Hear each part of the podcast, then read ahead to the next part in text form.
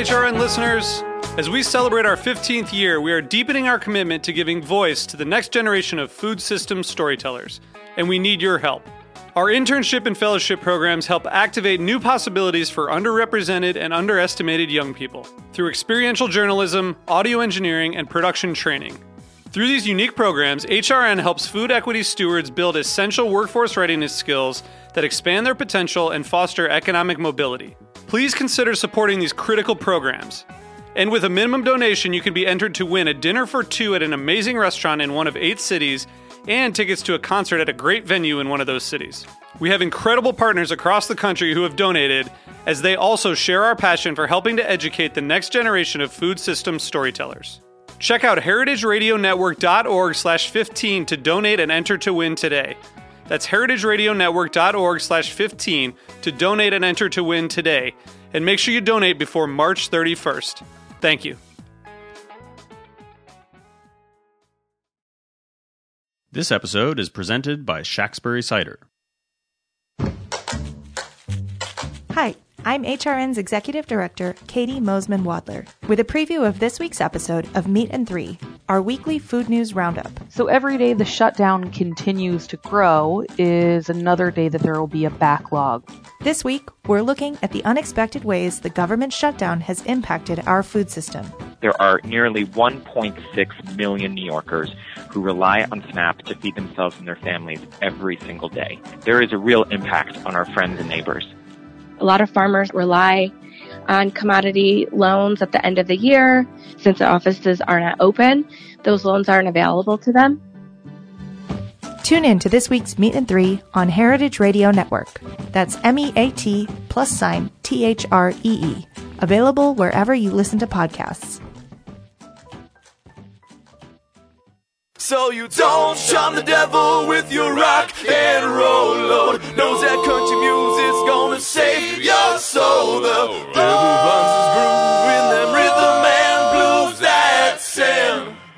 It's gonna get you some in the end. Welcome back to the Speakeasy. I'm Damon Bolte. My name is Souther Teague. Hey, buddy, welcome back. You were just down in San Antonio with a bunch of other buddies of ours at... San Antonio Cocktail Conference. Yeah, man. It was a great time. Have you ever been? I've never been. I wanted to go this year, but I had too much stuff to do here in New York. You're a busy man. I know. I learned from watching you, Dad. It was a great time. You know, and how was your seminar? It was really cool. I called it Nothing is Free. Yeah. And we talked about how I believe to my core that comping drinks and giving away. Did you have like November Rain from Guns N' Roses playing in the background? Of course. I believe that's detrimental to the business. I believe it's actually when you give something away, you actually take something away from your guests. So it was a topical discussion to have with a room full of bartenders who are, and business owners who are. We're all really entrenched in this notion of giving stuff away for free, and we don't have to be. Right. So it was a good talk. People enjoyed it. I don't think you should ever give anyone something that they ordered. Yep, that's part of it too. Yeah, if they ordered it, they intend to pay for it. I mean, if they order something, you give it to them, but you don't give it to them for free. Correct. I like to send extra stuff out. Lanyap, a little something extra. Yeah, that's better hospitality, I think. Indeed. What else is going on? We're in the middle of a government shutdown. I don't even know if I'm going to I'm going to have to take off my boots through security because TSA pre-check ain't working. Yeah, man. It's difficult. It took me 13 hours to get home from Texas. God. A little bit of that was TSA related. Most notably, we sat on the tarmac waiting to get to our gate, not to take off until when we got here. And we sat there for an hour and a half. And then when we got off the plane into an empty terminal that was already closed and the gates were already down. And we had the whole plane stood there for about another 15 minutes waiting for someone to come and raise the gate so we could get out of the terminal. That's never happened to me before. Jesus. Wow. And also it's affecting beer. Yeah. Tell me about that. I read a couple of articles. That. Yeah. The government shutdown means that there's no one, in looking at labeling and food and drink. But then all of these craft beer makers, I'm sure Jimmy's talking about it on his show, all these craft beer makers who make these special releases that people literally line up on the sidewalks to get a hold of. Places like Other Half. And Evil Twin and all those guys. Suddenly they have all this beer that they've made, but they can't get labeled, so they can't sell it. So suddenly there's a ton of beer. Some of these people are just giving it away. which sucks. I just said nothing's free. I was going to don't fucking give that shit away. Nice callback. But but they can't charge for it because it can't be labeled. Right. So unless they have a bar of their own, and even then I think there's some stickiness involved. You got to label it. Yeah. It's the same thing's happening to wine too, but I'm more concerned with beer than wine. Well, speaking of beer, I'm having one now. Yeah. And cheers. Cheers to you, buddy. Good to see you. Welcome back. Who's in the studio today? Well, we have kind of a full house, right? We do. We've got some tiki glassware, but we also have a big bottle of gin. Gin. And let the games be gin. January. Fuck dry January. It's January. I can get behind that. Yeah. I hate that dry January bullshit. Listen. We talked about this last week on the show. I'm going to talk about it again. We should. Because it's still January. I've been telling people all about it. It's bad for business people. It's also bad for you. I think if you want to do something in moderation, turning yourself off of something for an entire month and then switching it back on is bad for your body. Instead, why don't you pick a day of the week and go that whole year of not drinking on Tuesday? That's 52 days over the course of the year. That's moderation, right? This stopping for a month is not drinking. And then you don't have to feel so bad if you slip up for a day because it's somebody's birthday or whatever. Like, it's crazy. Anyway, in the studio today, Simon Ford of Ford's Gin. How's it going? Welcome back to the show. Yeah, welcome back. It's good to see you. Good to see you. It's always good to see you. You've always got a great smile and a welcoming personality. And I think that's part and parcel to why you're so good at your job. I also have which is what? I don't know what your job is. I also have a free bottle of gin. Oh, yeah. I'm sure we're paying for it in some way. Oh, yeah. Incrementally, just like your sobriety. And then we got Ed Rudisell and his dear wife, Sasa Tong, in town from Indianapolis. He's got a great podcast called Shift Drink. You should listen to it. I listen to it all the time. Thanks. Yeah. Appreciate that. Good to see you. And you also own a couple of restaurants over there. What are the names again? We run Black Market, Rook, recently opened the Inferno Room, and then my wife runs Siam Square. It's a Thai restaurant. Rad. Keep them busy. Empire. Very, man. It's glutton for punishment. Empire builders in a market that's probably underserved, right? Do you think Indianapolis is underserved, or are you meeting the demands? I think we're meeting demands. Maybe more so than is necessary. I think the supply right now is probably outpacing the demand, but it's definitely underrepresented. Yeah. Well, you're here to represent. There we are. Simon, what's going on in your life? A lot. I mean, last year was probably one of the busiest of my entire career, and I hit that diamond medallion in June. I feel like, wow, okay, half the way through. But I feel like you're the type of guy, I'm the same type of guy, I say that every year. Last year was my busiest year. Next year will be this year. Like, it just gets busier and busier. The dial keeps going up. Is that true for you? Yeah, I mean, you constantly challenge yourself to do more, be better, increase what you do, but then you can't let go of the things you've already been doing. So right. It just constantly evolves, and it's great. I mean, you get creative. You create a new gin. You want to launch it in a new country that you've never been to before, and it's exciting, and it's hard to say no to that opportunity. So, and yet you're still doing what you're supposed to do on a day-to-day basis. So you just sort of pile it on, and hope it all works out and you don't burn out. Yeah, let's rewind the clock a little bit and talk about who you are and what you've done and created for our business. Like you sort of hold the mantle as kind of the first brand ambassador in America, right? I apologize wholeheartedly right here and now, but but that's true, right? I often get credited with it. I think before me there were brand ambassadors, but it was very much you would bring in a stereotype. Like, you'd have a Scottish guy in a kilt for a single malt whiskey. Oh, wait, I'm a British guy doing an English gin. Sorry, rewind. Yeah. you fell prey to your own circumstances. But we I came to the USA, to launch Plymouth Gin, 2002, and I didn't really get incorporated into the business that was already in existence in the US. So they said, well, you can be a brand ambassador. And so I didn't really know what that meant or what it was. And so I made up my own job and my own role. And that began with, I know what my job is. It's going to all of the best cocktail bars and bringing them this gin and telling them about it. And then the more I got into that moment and that movement, I realized that people were very interested in learning more. And I think back in 2002, product knowledge wasn't as widespread as it is now. So being able to tell the story of gin was sort of new to a lot of people. It's basically the original flavored vodka. That's what that's how I learned, But actually, juniper citrus vodka. Yeah, I love it. But honestly, that's how a lot of brand education started. It was like, all right, so it's kind of like this, but it's that, and it wasn't really so in depth as far as, you know, whenever we talk about any of our distillates, we talk about actually like how high proof we, you know, steeped all the botanicals, and like at what point did we distill it down to, and then dilute it to because of this reason. You know, like there's a lot more math that's transparent for the consumers and for the on-premise people these days, and it has been that way since, you know, about 12 years ago when it really started popping that way.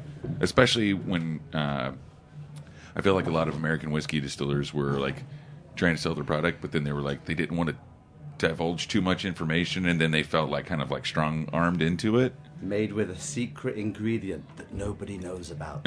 Yeah. You remember those days? Yeah, for sure. Yeah. What the government allowable bugs per parts per million? Yeah, that's the secret ingredient. Yeah. So yeah, I mean, it must. Starting out, it must have been kind of crazy, like writing your own program and like just figuring out what the job was, because it wasn't really there. You didn't know how much information to give, how much was too much or too little. I remember distinctly one of my, you know, first account visits with a bottle, and it was a building site. You know, you talked about building sites on the show the other week actually, but you know, going into the building site of the Flatiron Lounge, which is of course a bar that recently and sadly closed. R.I.P. Flatiron. And that was the day I met Julie Reiner, and I walked in with a bottle of Plymouth Gin, and I, you know, didn't know what to expect. And there was a guy walking in with a blue curacao or something around the same time who was completely missing the mark on his position and his job. And there I was with this gin, and of course it worked out very well. You know, Julie and I became great friends and introduced it, and I was like, this is how... Was this guy a plant? Did you plant him? I should have done it. You're like, hey, buddy, you work for me now. You keep that one bottle of curacao. You follow me, but you go in first. That's why you own 5. That's kind of genius. Yeah. Here's a 20. Pick Patino's card. My favorite part of the job back then, though, was this cocktail movement was emerging. It hadn't really existed. Milk and Honey had opened, Angel Share. Here I was at the opening of Flatiron Lounge. Pegu Club would come next. I was watching it roll out in front of my eyes, and I only know in hindsight how lucky I was to have seen that. And that was just through the job of being a brand ambassador. So, God, I mean, you know, a bottle of gin, you know, allowed me to see something very special that our entire industry is, you know, talks about a lot to this very day. Yeah, of course.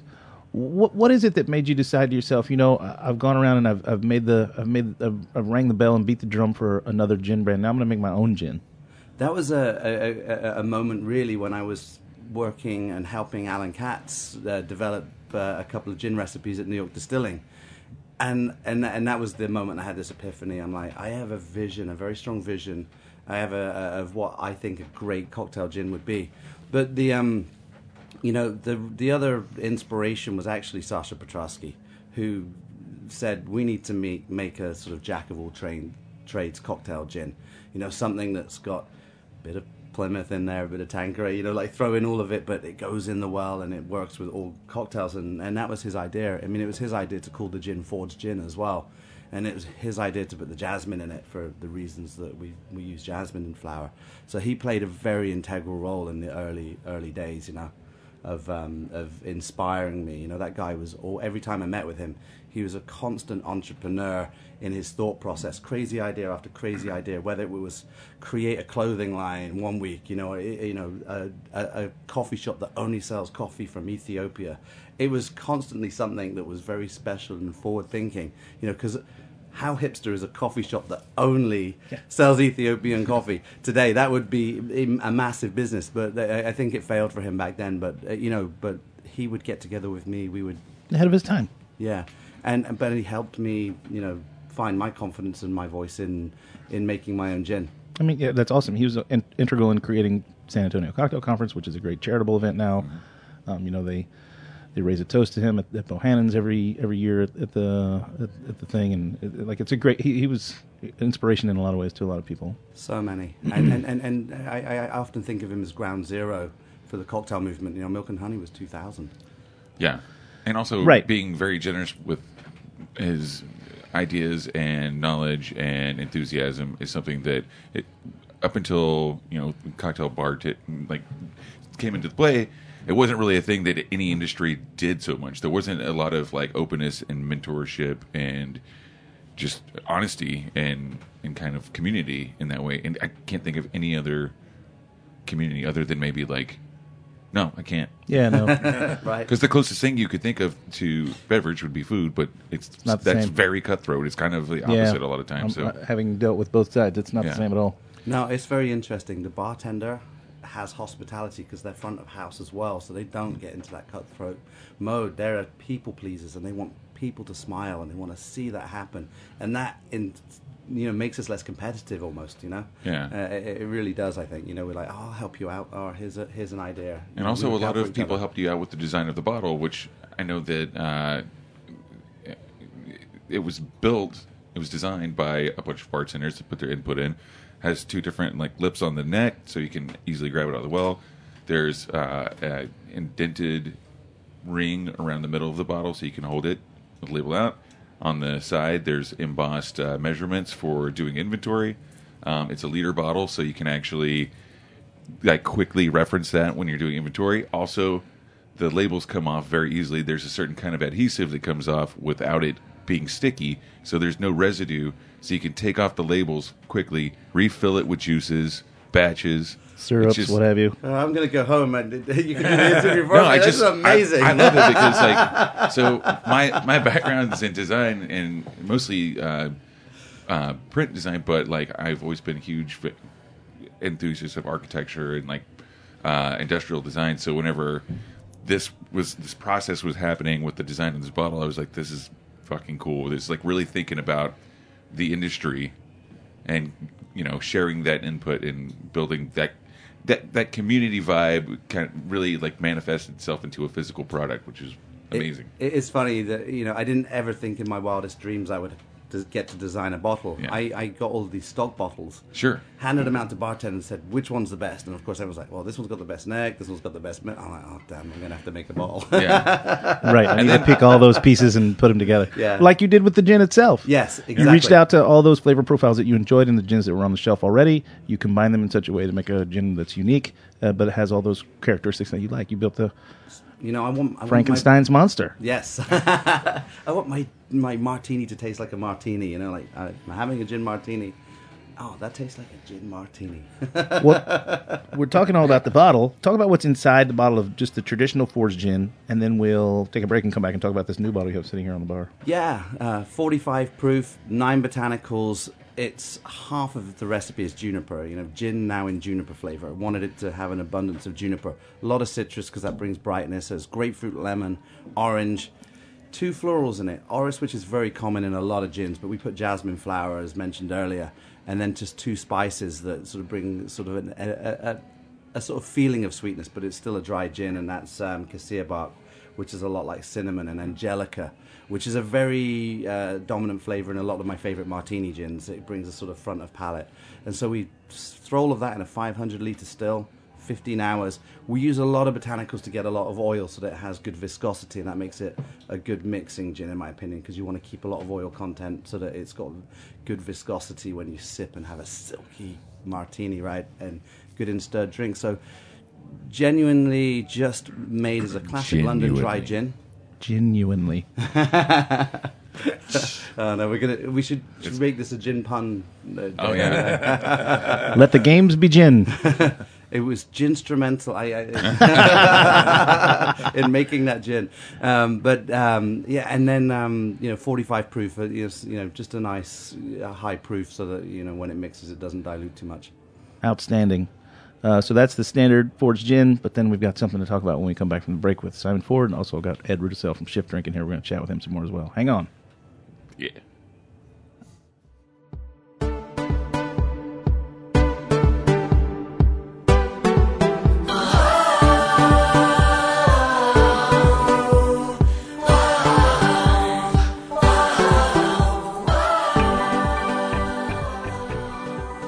This episode is brought to you by Shacksbury Cider, who believes cider can be daring, complex, and eminently drinkable.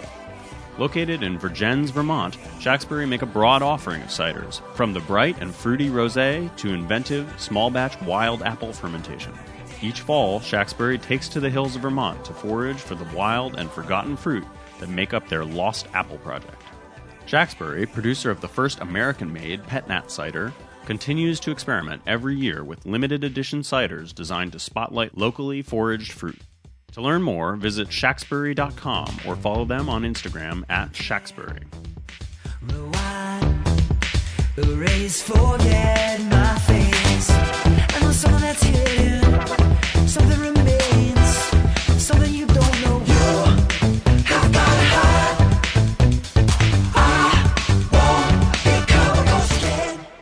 And we are back. You're listening to The Speakeasy on heritageradionetwork.org. Souther's opening up the bottle that we were just talking about, but it's... Well, we haven't talked about this bottle yet. We haven't talked about it. We talked... Well, I said the bottle, not the juice. Oh, true. We did talk about the bottle. How dare you, sir. All that bad flight situation you had got you real jumpy, edgy. Yes. So we talked a little bit about the original Ford's Gin before the break. Why don't you tell us what we are about to try here in the studio today? This is very exciting for me because this is a world exclusive. This only just got bottled. Well, that's very exciting for us then. It's world exclusive right here on Heritage Radio Network, your source of food and drink information. 2019, 10 years of Heritage Radio. There. I did my plug for the day.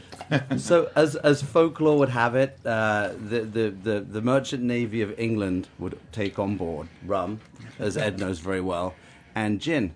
And the gin was usually reserved for the officers, and rum went everywhere in grog, as we know, and we all got groggy. So we've created Officers' Reserve. It's sort of inspired by the idea of a Navy strength or an overproof, but just this assumption that if you were going to have an overproof gin on board a ship, well, it was probably in a barrel. What kind of barrel? Maybe Madeira, maybe port. And in this instance, it's a Montiato sherry cask. Awesome. And what I love about it, this is something I'm very proud of, and you're going to hear that from me now, but what I love about it is the extra ABV holds more botanicals, and what it really holds is more juniper. There's this, like, beautiful juniper nose, and then the bitterness you might get, well, the Amontillado kind of cut it a little bit. So it's strong, it's full-flavored, it's very full-bodied. I hope you like it. The room smells great after pouring a bunch of gin. I'm so excited about this. This is one of the best, processes and products I've ever worked on. I remember getting the barrels first when they first arrived and testing them, and we just had one barrel of this and one barrel of that, and trying different ABVs in the different barrels and different lengths of period of time in the barrel and testing and blending, and then going, we love this one. And then buying 26 barrels, and that was exciting too, Right. And they never turned up, of course, right? They would have never turned up if there was a government shutdown, but they turned up eventually. Sure. We filled them. It's only 3 weeks of age because gin should be gin. It shouldn't be overpowered by oak, and so it's just a flash. Kind of rested is the technical or non-technical term. Did you say 3 weeks? That's it. Wow. You can really pick up a lot. Yeah. But it's that overproof, right? So it's a solvent. It's doing its job on the inside of that barrel. Exactly. Yeah. And, the first thing, it smells juniper, right? Yeah. Of course, yeah. And the room smells amazing. Mm-hmm. But then it's got this, softness on the backside. It's rich. I think bartenders are going to really appreciate working with this. And it's warm, too. Which is good when the weather's like it is. True. For sure. Yeah. This winter's probably never going to end here in New York City. Well, definitely need this. I got an elbow from Sasa Tong over here with a thumbs up. I actually think this is a gin that rum lovers are going to like too. Gin tiki is a thing. Oh yeah, for sure. Brian Miller was one of the first to. He came up with the Winchester, which was the gin zombie that blew my mind. I was like, all right, I get this now. This makes sense. Now we're going to head in this direction. So there's been a lot of really great modern... There's also quite a few, classic gin tiki drinks, but it's not what the public usually thinks of as tiki. The Saturn. They're always thinking... Saturns. Yeah. Singapore Slings. Yeah. But they don't really think... They really run the whole canon of, tiki drinks as being predominantly rum. But gin is great, especially with things like passion fruit, and... the sharpness of like the botanicals and then the brightness of passion fruit always works really well together. It's one of my favorite because especially passion fruit and anything. Dude, cardamom and passion fruit are one of my favorite flavor combinations. So you get a gin that has like a lot of cardamom in it, mixed with passion fruit, and you're like halfway there. Ding ding. They in London they always call passion fruit the MSG. of the cocktail world. I remember here for so long it was... I'm going to use that. Saint Germain, wasn't it, here? That was the cocktail bartender's ketchup, and now it's... in London, it was always the passion fruit. Yeah. Sneak a little in there and it changes everything. Yeah. What drove you to say, I spent all this time and all this energy and all this effort, and I made this gin that I adore and I think is perfect, and now I'm going to make something else. I've created perfection. Let me fix it. So the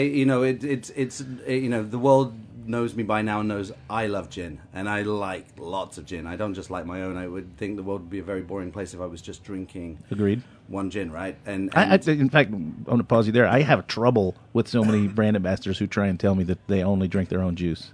That's ridiculous. Yeah. That makes no. That's not why you got into this business. That's not what got you where you are. Like that's just you're fucking lying to me and yourself. Yeah. 100%. I think it's just a bunch of bullshit. Anyway, and you have to evolve and know your own category, but then you have to know the industry too. That's like a great chef who only eats at his own restaurant, man. You got to go out and see what's going on. What are people doing? Taste other things. Get inspired. Our friend of the show and our friends in real life, Willie Shine. He said we were hanging out last time he was on the show. We went to,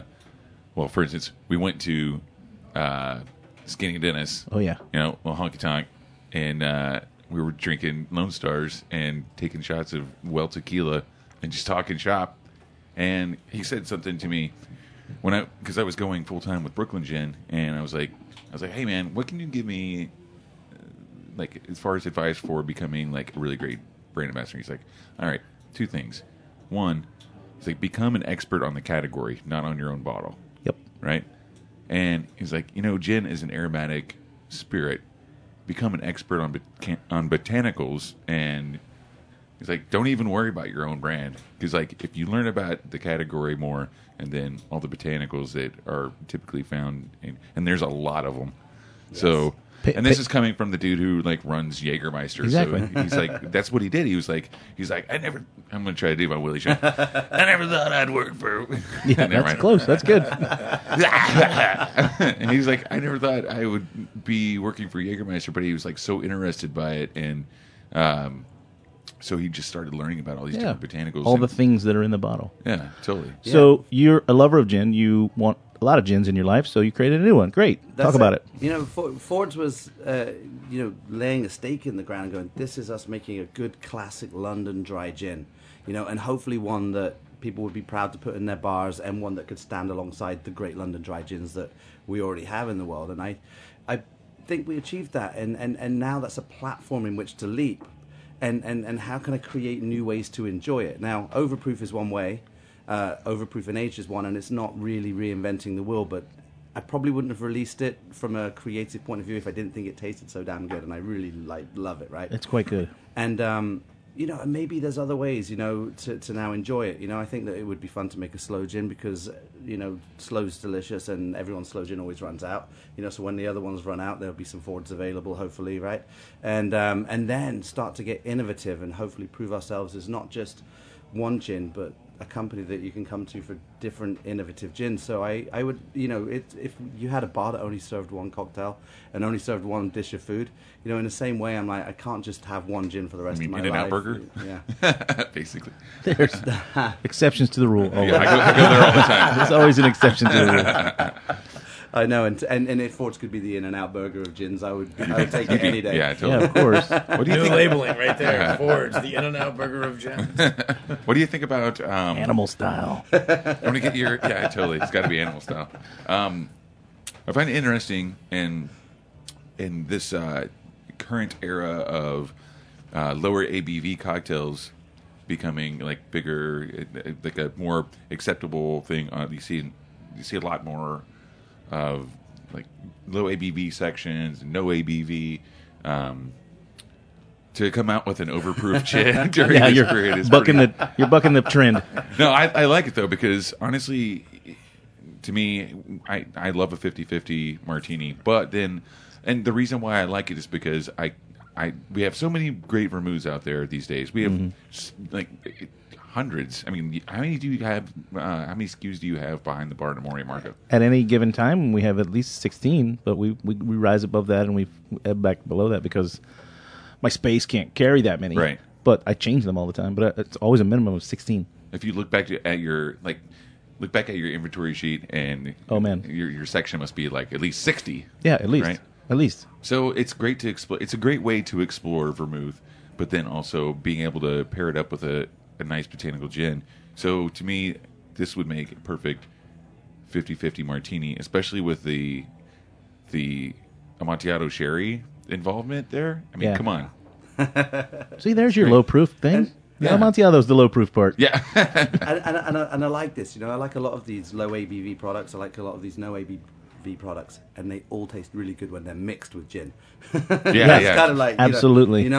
It's good, but let's make it great. And let's mix it with gin. And don't forget, you can still make a low ABV cocktail even with high ABV products. That's why based on volume. Yeah, exactly. Yeah. And invert it like the original Martinez, like to 2 ounces vermouth to one. I always do overproof gin when I do a Martinez because it's vermouth heavy, and especially if you're using a big, bold like Carpano Antica vermouth, you want to have something that's going to really cut back into the mix and balance it out. Sure. So this would be great in that too. This juice is delicious. Cheers. Thank you. Indeed. Mm. So, how long have you been doing this madness? Oh God! Ambassador. You've been ambassador for how long? Since say 1998.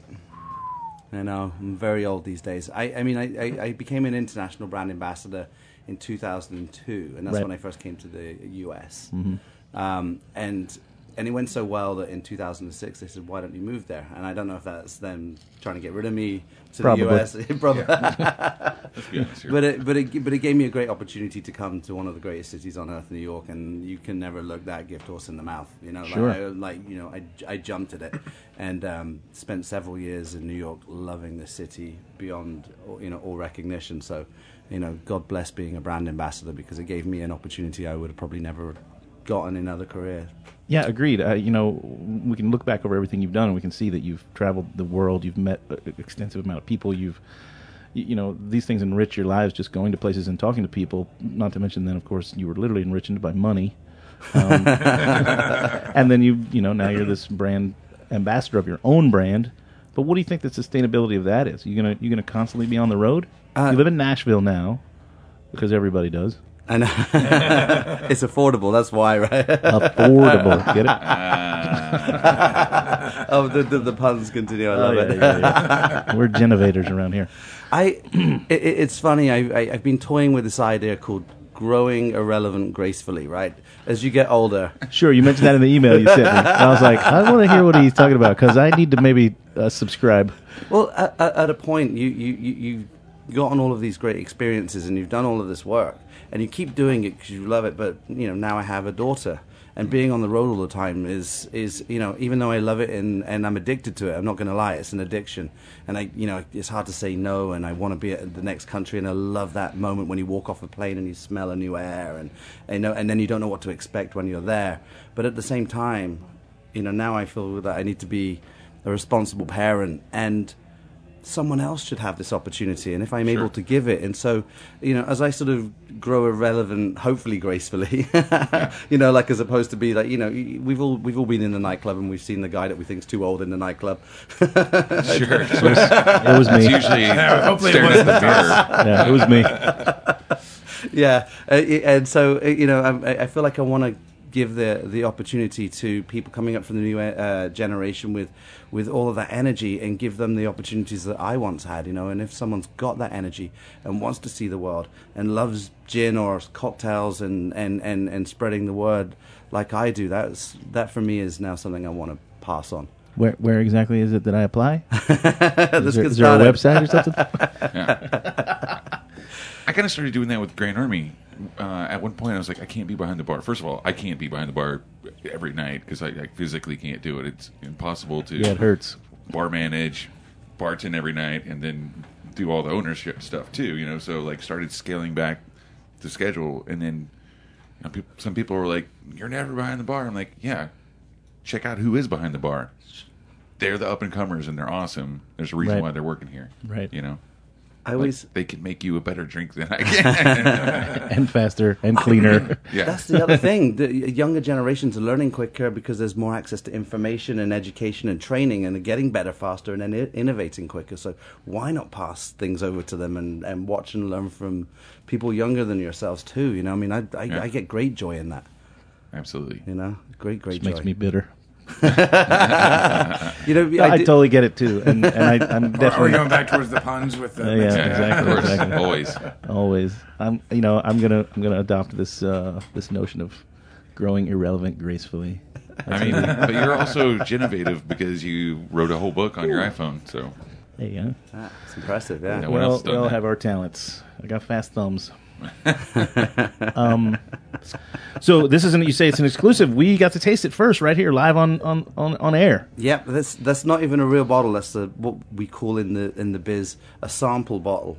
So we haven't actually shipped it out of our warehouses yet. So yeah, that's one of the first bottles. I bought it into town for you guys to try. Excellent. How long are you in town? Thank you so much. Till Friday, and then off to Vegas to do a guest bartending shift. You know, I mean, where at? It on the Record in Las Vegas. It's a record club type place. You know, I think they got me working 2 nights, and I have not done 2 nights in a row in 15 years. I'm preparing the ice packs for my shoulders right now. Yeah. I hope that only gin and tonics are served. It would still hurt me to make that many gin and tonics, you know. Got to do this and then that. That's cool. Ed, are you on the bar anymore? No. You know, I never spent a lot of time. Am I the only one who works the bar? Yeah, I think so. I mean, I just always have such a great, amazing team around me at all times. So, you know, we work off each other really well. But no, like Damon was saying, like there's too much paperwork and ownership stuff that, you know, it occupies a lot of my time.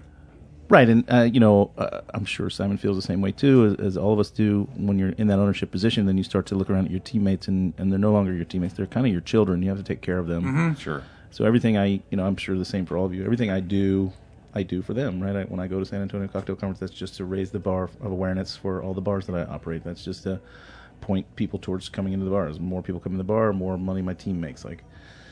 But I still am on the bar too, so I'm doing double time. I need to. There's no start thinking about backing down. Yeah, there's no specific way that it needs. There's no guideline to every single way that everything's going to run. It's all case by case, just like people. When customers come in the bar, you never know what to expect from them. Same thing when you open a bar or restaurant, you never know what to expect. You can get all the advice in the world from every different direction. Same with opening a spirits company. You're never going to know what to expect. You know, that's what's exciting about it, but it's also fucking frightening. And once you get into it, you're learning the entire time, just on your own. But you have to, again, you know, going back to leaning on the community. That's the most important part. I got to tell you one thing about a lot of brand ambassadors that I talk to these days. They say, "I'm doing one bar shift. I'm holding down a shift." And I'm like, "Why are you holding down a shift? I mean, this is a hard job. And it's a lot of hours." And their response is always, "I want to remain relevant." Yeah, I keep doing interviews and talks and things like that, and people say, "Why do you keep doing that?" I say, "Well, I'm doing it for the exposure," and then they say, "You know, people die of exposure." Well, I see. Exactly. Journeys in gin. If you were to do a slow gin, where would you procure those? Because that's what is that? It's the damson plum, is that what it's called? It's actually a slow berry. Oh, the slow berry. Yeah, but it's related to the damson plum, which is and they taste very similar. They look very similar. The slow's a lot more bitter, so it often requires a lot more sugar. England would be the place. Yeah. Yeah, it's a very traditional drink in England. Damson's kind of always, to me, it's always been more acidic, so it's like a sharper, more slow. Damson gin versus slow gin. Damson sharper. Slow is a little bit rounder and sweeter because of the higher sugar content, because of the bitterness. I feel like slow gin, like, let's say even 10 years ago, it was kind of everywhere, but now it's not. So maybe this is the time is right. Yeah, and it's warm and the slow gin fizz. Yeah. Was the slow comfortable screw made with slow gin? Because is that going to have a comeback? I have a slow gin story. Everything's going to have a comeback. So speaking of brand ambassadorship, I've always thought that And like the way I've learned from a lot of brand ambassadors is that it's not really about like just being there at the bar with a bottle of gin, you know, or being at all the events and doing all the stuff. Yeah, let's get to that. I knew we had something else around here. The way you treat people, it's through like kind, thoughtful gestures. You know, like go to like there's one night where I was hanging out with Jan Warren when we worked together, and like we went by and picked up a pizza and delivered it to the Up and Up late night because we were like, it probably wants some food, you know, things like that. One day I was at, you remember this? I was at Prime Meats. And it was my birthday, yep. And you show up with an old bottle of Red Horse Sloe Gin. Yes, that's right. Bottle from like the 40s or 50s, maybe. Yeah. And because you knew that I was like into bottle and glass and everything. Yeah, that's right. Yeah. And it had a horse on it, so you really know how to read your crowd. So, and I was like, man, you know, you just dropped it off. You're like, all I wanted to do is bring this to you, say happy birthday. I hope you have a good shift. And I was like. That was the coolest thing in the world, man. Like, this is my guy. What a great ambassador. How many people have you ever met, though, that are like, that's Simon Ford? I don't know, man.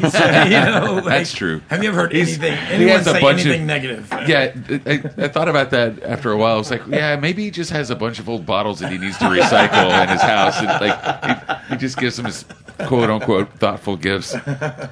Well, he just handed me a bottle. Simon, tell me what you just handed me. I'm going to crack it open and pour some. That is a thoughtful gift. Yeah, that is a very thoughtful gift. It's a bottle of liquid delight that will never get sold. It's actually something we made for our friends and our friends only. How do we get one? It's yours. This is the bottle for the bar. How do we get one? This is the gift for the bar. There are 1,330 bottles made. We selected an 8-year-old barrel. American whiskey barrel of tequila made by the Vivanco family, a 10-year-old. They both had what we thought was still this strong agave flavor fighting through the oakiness. And we're like, okay, we'll blend those two and we'll bottle it. And, you know, we did hand-blown glass down there in Mexico and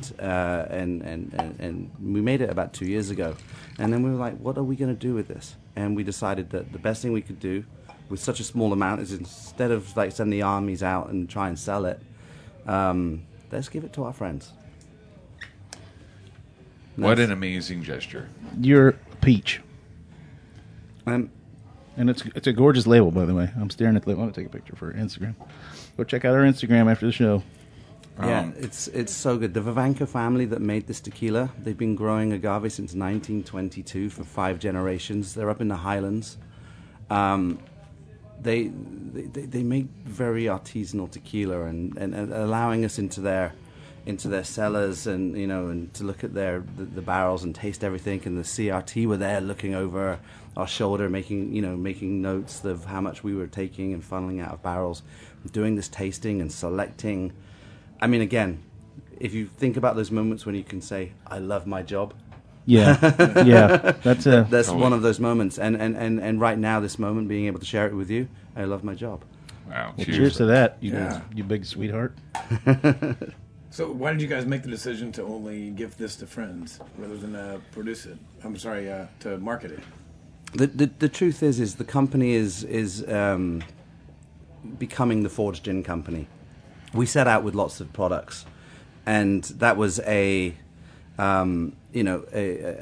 difficult mission for an entrepreneur to try and be in the vodka business and try and be in the tequila business and the rum and business, which are all difficult, and the gin business. Now, gin was my wheelhouse and my comfort zone because of my past, and that seems to be where we've had our success. So we're sort of edging our way into being the Ford's Gin Company, and so we make this tequila to really, you know, sort of be a good partner to our tequila that we currently sell. But then we were like, if we're not really going to be focusing on it, instead of selling it, this could be a really nice gesture for the people that have looked after us over the years. Right. Certainly the people that have looked after the products that we might, you know, fade out slowly. And to say thank you, and you know, in the same time, here we are concentrating on gin by bringing out a new gin. And sort of clearly signaling that our future is going to be all about gin and innovation in gin and doing fun things with gin. Outstanding. Ginnovation. to innovation. Yeah. So you, but let me back up a little bit, because like you started out with Caña Brava, yeah, which is the 3-year Blanco rum, right? Then you had, you had the Cabeza, yep. Yep, and then Ellsbury Duck, which is your vodka. Yep. Vodka pays the bills sometimes. The duck bills. Yeah, the duck bills. We're on a pun. Right? And then you came out with an even more aged Caña Brava for a while, right? Which was more of like a kind of limited. Yeah, we made it. Yeah, just a small amount of cases. Yeah. So. I was just thinking from like a business point of view, and like as far as like botanical sourcing and stuff like that, just from working with all these different parts of the world and different distilleries and things like that, you must have really expanded the creative mindset as far as being able to innovate new products with gin, you know, just because of like being in different countries where you're like, oh man, there's this fruit that I never tried before, but you know what, the appeal from it would be incredible in a gin, and it would be super cool to have it. It's like some weird unknown thing that could like be part of a selling tool for it. You know what I mean? Of course, yeah. Especially, I mean, right, like, you know what I'm saying? Because you deal with bitters and like there's all kinds of different stuff. I mean, even when you think about the like, more things chartreuse, you see, the more sparks that you create. Yeah, and even when you think about like the old like spice trade and you see everything coming from all over the world, and, like even like chartreuse, like having like 130 different things that like you're like, wait, that comes from where? How did these monks get that? You know, but over time you know you find these things and you develop your own like kind of category of like categorical like spirits that come from the different parts of the world, and then you're like, all right, this can go with this place. And even if you're like, oh, I was in Spain and then I was in Uruguay, and like there was this spice there and then one there, and I flew right from there to there, and it's like, oh man, I just did some mixologizing right there, like right. Just from getting on a plane from one spot to another. I don't know, I always find that interesting, you know? Yeah. Especially, like, coming from bartending backgrounds, you always, like, pick stuff up along the way, you know? Just in the same way that, you know, especially, like, collecting rum. I mean, when you're into rum, you become a collector, right? It's a rabbit hole, man. When you're into tiki, you become a collector of rum. Yeah, it's almost unstoppable. From all over the world, because it can come from anywhere in the world. And then when you find it, you grab it.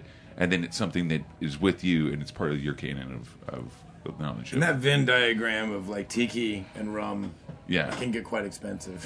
You know? Yeah, totally. Like, you've got all the paraphernalia and all the bottles, and then the unicorn bottles, and it gets. I said this to Ed when I saw him last week in his town. I said, you know, tiki fans. You know, they're the Dungeons and Dragons fans of the booze world. Yeah, we completely are. That's totally accurate. I almost just did a spit take on this microphone. They turn up with their shirts, you know, they have their uniform. And, you know, we've got a rum uniform. That's right. Simon, where are you? You're going from here to Vegas. Are you on the road for a bit, or are you going back to Nashville after that? Or from Vegas, I'm going to Ukiah, which is where we have our warehouses, and we do bottling at Shar Bay. Pretty close to where I live out there. Yeah, maybe I'll meet you in San Francisco. I was thinking I'll come into San Francisco and leave, and we're finishing off the bottling of the Officers Reserve, so we're doing that for 3 days, and then back to Nashville. Limited release, Officers Reserve, finished 3 weeks in Sherrycast, Monticello Sherrycast. Will it be distributed wherever you are? Yes, it's going to be all over the U.S. and any country that we are currently sending. But not a lot for anybody. Not a lot. It's so snap it up if you see it. Yeah, get a bottle and enjoy it. Yeah.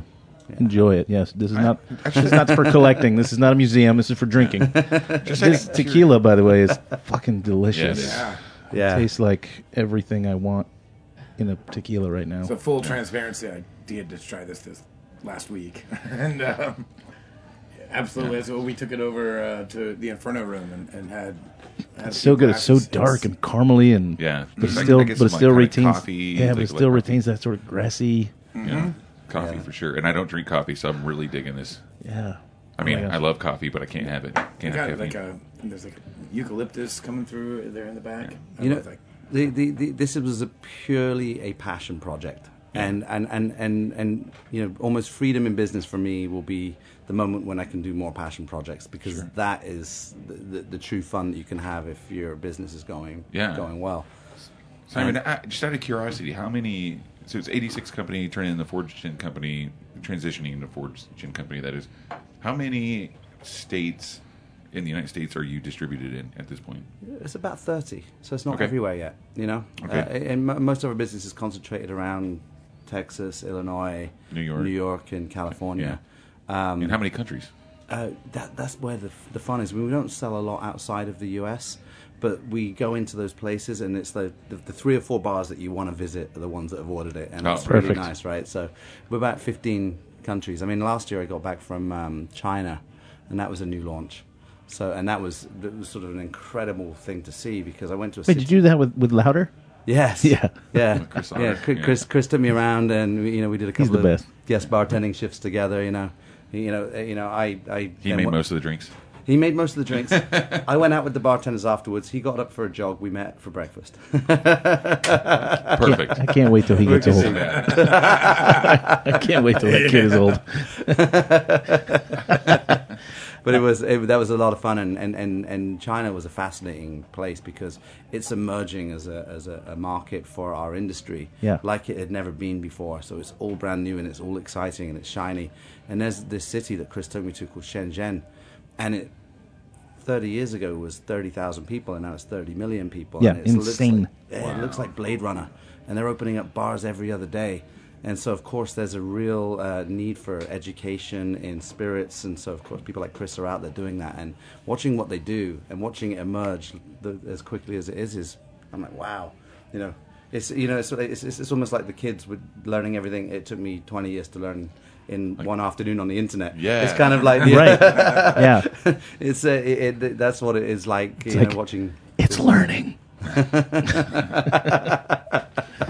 Well, this has been a great show. Yeah, thanks, Simon, for being on with us. Thanks, Ed, for sitting in and chiming in when you can. Well, what a great time we've had talking to you about your life as an ambassador, creating that role really in the United States. Your time with Ford's Gin. Thanks for bringing us this beautiful, sexy-ass bottle of tequila. I think that's going to go away fast. As I stared at longingly. No, right. Don't. You are longingly staring at that bottle. We're going to have to hide that one in the back of the bar back here. So, so no one taps into it too much. That one's got a... This is such a great... It's a very, very special thing to just I feel special that he gave it to us. He said he only gives it to his friends. Exactly. I love you guys. There's no two ways about it. So I just want to slowly get through this bottle, okay? I think this is how we start every one of our shows from now on. Right on. Before we go on the air, we have a little nip of this. I like it till it's gone. So that'd be, a month? Yeah, exactly. One last question I want to ask you. Are we going to see you down in New Orleans at Tales this year? You are. Yeah, outstanding. Yeah. Cool. I enjoyed it last year. It was quite... Man, I think last year was my best year. Yeah. Things were really clicking. Everyone was just... Jazzed to be there. The environment was great. I loved that whole thing they had set up over at the Athletic Club, which is a beautiful facility anyway. I used to live down there. And it was a beautiful commemorative moment for John as well. And I felt like that huge. They stepped up and did something special for someone that everyone in this industry loves so much. A larger-than-life character that obviously we all sorely still miss. That presentation at the awards was a big time memorial. I'm actually getting emotional talking about it right now. Yeah. I know, me too. Well, that's a good thing we're almost off the air. Yeah, a bunch of softies. All right, well. Really great to have you guys in the studio. Thanks so much, and tune in next time for the next great episode of The Speakeasy here on Heritage Radio Network. Absolutely. Cheers, y'all. Cheers. Cheers. Cheers.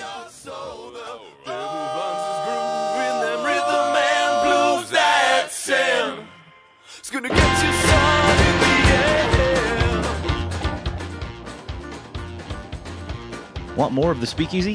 Follow us and ask questions on Instagram at Speakeasy Podcast or on Twitter at Speakeasy Radio. You can find Damon at Damon Bolte, and you can find me at Creative Drunk on all platforms. Take a moment to write us a review on Apple Podcasts or your favorite platform and give us a star rating, 5 if possible. If you're visiting New York City or a resident, stop by the studio and hang out with us during an episode. Reach out beforehand to make sure we'll be here. We'd love to see you. And please support our show by visiting heritageradionetwork.org and clicking on the beating heart to donate. Thanks for listening to Heritage Radio Network, food radio supported by you. For our freshest content and to hear about exclusive events, subscribe to our newsletter. Enter your email at the bottom of our website, heritageradionetwork.org. Connect with us on Facebook, Instagram, and Twitter at heritage_radio. Heritage Radio Network is a nonprofit organization, driving conversations to make the world a better, fairer, more delicious place. And we couldn't do it without support from listeners like you. Want to be a part of the food world's most innovative community? Rate the shows you like, tell your friends, and please join our community by becoming a member. Just click on the beating heart at the top right of our homepage. Thanks for listening.